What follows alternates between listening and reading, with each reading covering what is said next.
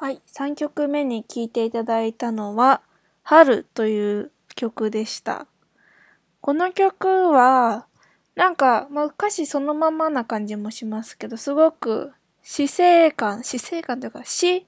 生き死にの死の歌なのかなっていうことをすごく思わされました。まあ、歌詞っていうか、あの、音楽的にもなんか鼓動みたいな音がずっと入っていて、まあ、それが最後音楽と一緒に途切れるので、なんか死ぬ、死ぬ感じが出て、あの、すごく受け取りました。で、ちょうどこの、ロットバルト・バロンの、なんていうんですかね、私の中のハマり期間が来た時に、ちょうどその死生観みたいなことにまつわる本を読んでいたのもあって、あ、なんか本で読んでいたこととこの歌詞がすごくつながるなっていうことを感じたのが、感じて、あ、なんかこのロットバラタバラの歌詞って結構余白があって楽しめるなって気づき始めの時に、あの、になった、気づき始めたきっかけになった曲です。で、なんか読んでいった本は、生まれてこない方が良かったのかっていう森岡正宏さんの本とか、橋爪大三郎さんの死の講義っていう死の講義死んだらどうなるか自分で決めなさいっていう本を読んでいたのもあって、あの、この本、あ、この歌詞、春の歌詞がすごく、あの、ハマった感じがありました。誰かが僕らを待っててくれるの、お帰りなさいと呼んでくれるのっていう歌詞は、なんかこう自分たちが死んだ後に、待っててくれる人がいるのかなとか、うーん、あ、なんて言ったらいいんですかね。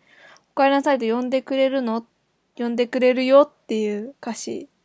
なんですけれども、うん、し、あ、なんて言うんですかね。予約っていうよりも、なんか自分の死生観もこんな感じだ、なんか死んだ後、こんな感じだったらいいなっていうことを思うようになっていってですね。なんかこう、その私の死生観の話になっちゃうんですけど、最近はそのロットバルト・バロンのこの歌詞を聞いたのもあって、なんか自分っていう存在が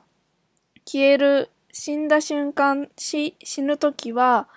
なんかこう、自分が持っといた場所に戻っていくのかなっていうのを感じていて、うーん、ちょっとうまく言えるかわかんないんですけど、なんとなく私のイメージは、なんか私たちはこう、一人一人一人こう、まあ、肉体っていうかこう、精神なのかちょっと、そこら辺はちょっと微妙なところになると思うんですけど、なんか薄い膜みたいなものに囲まれている存在で、で、その、まあ、死ぬとその膜が破れて、自分の経験とか、感情とかが、なんか世界にこうじわじわって広がっていったらいいな、みたいな死生観を、そういう死後をがあったらいいなっていうふうに思っていて、だからこう自分の経験が、まあ、それが深谷桃子の経験とかっていうよりもなんとなくこう誰かの経験としてこう世界に広がってなんかこう拡散していくようなイメージを持っていてだからこうなんて言うんですかね。天国に行って死んだおばあちゃんと会えるとかっていうお帰りなさいっていうよりはなんかよりこう抽象的になんて言うんですかね、自分が持っといた、こう、膜で一旦囲まれて、まあ、世界の中で存在はしていたけれども、まあ、元も、膜が破れると元々の全体に溶け込んでいく、染み込んでいくみたいな感じの、お帰りなさいって呼んでくれる感じかなとかっていうことを、この歌詞を聞きながら考えたりしていました。あとは、なんかその、君なんかいなければこんな気持ちにもならずに済んだとか、僕なんかいなければ世界はこんなにならずに済んだのにとかっていう歌詞は、うーん、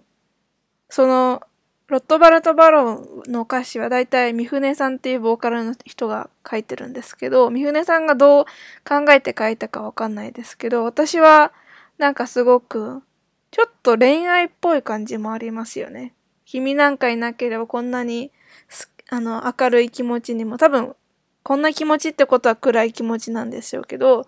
なんかこんな気持ちにもならなかったし、自分っていうその、なんて言うんですかね、感覚を持っている自分っていう存在がなければ、こんな世界を捉える必要も花からなかったのにみたいなこう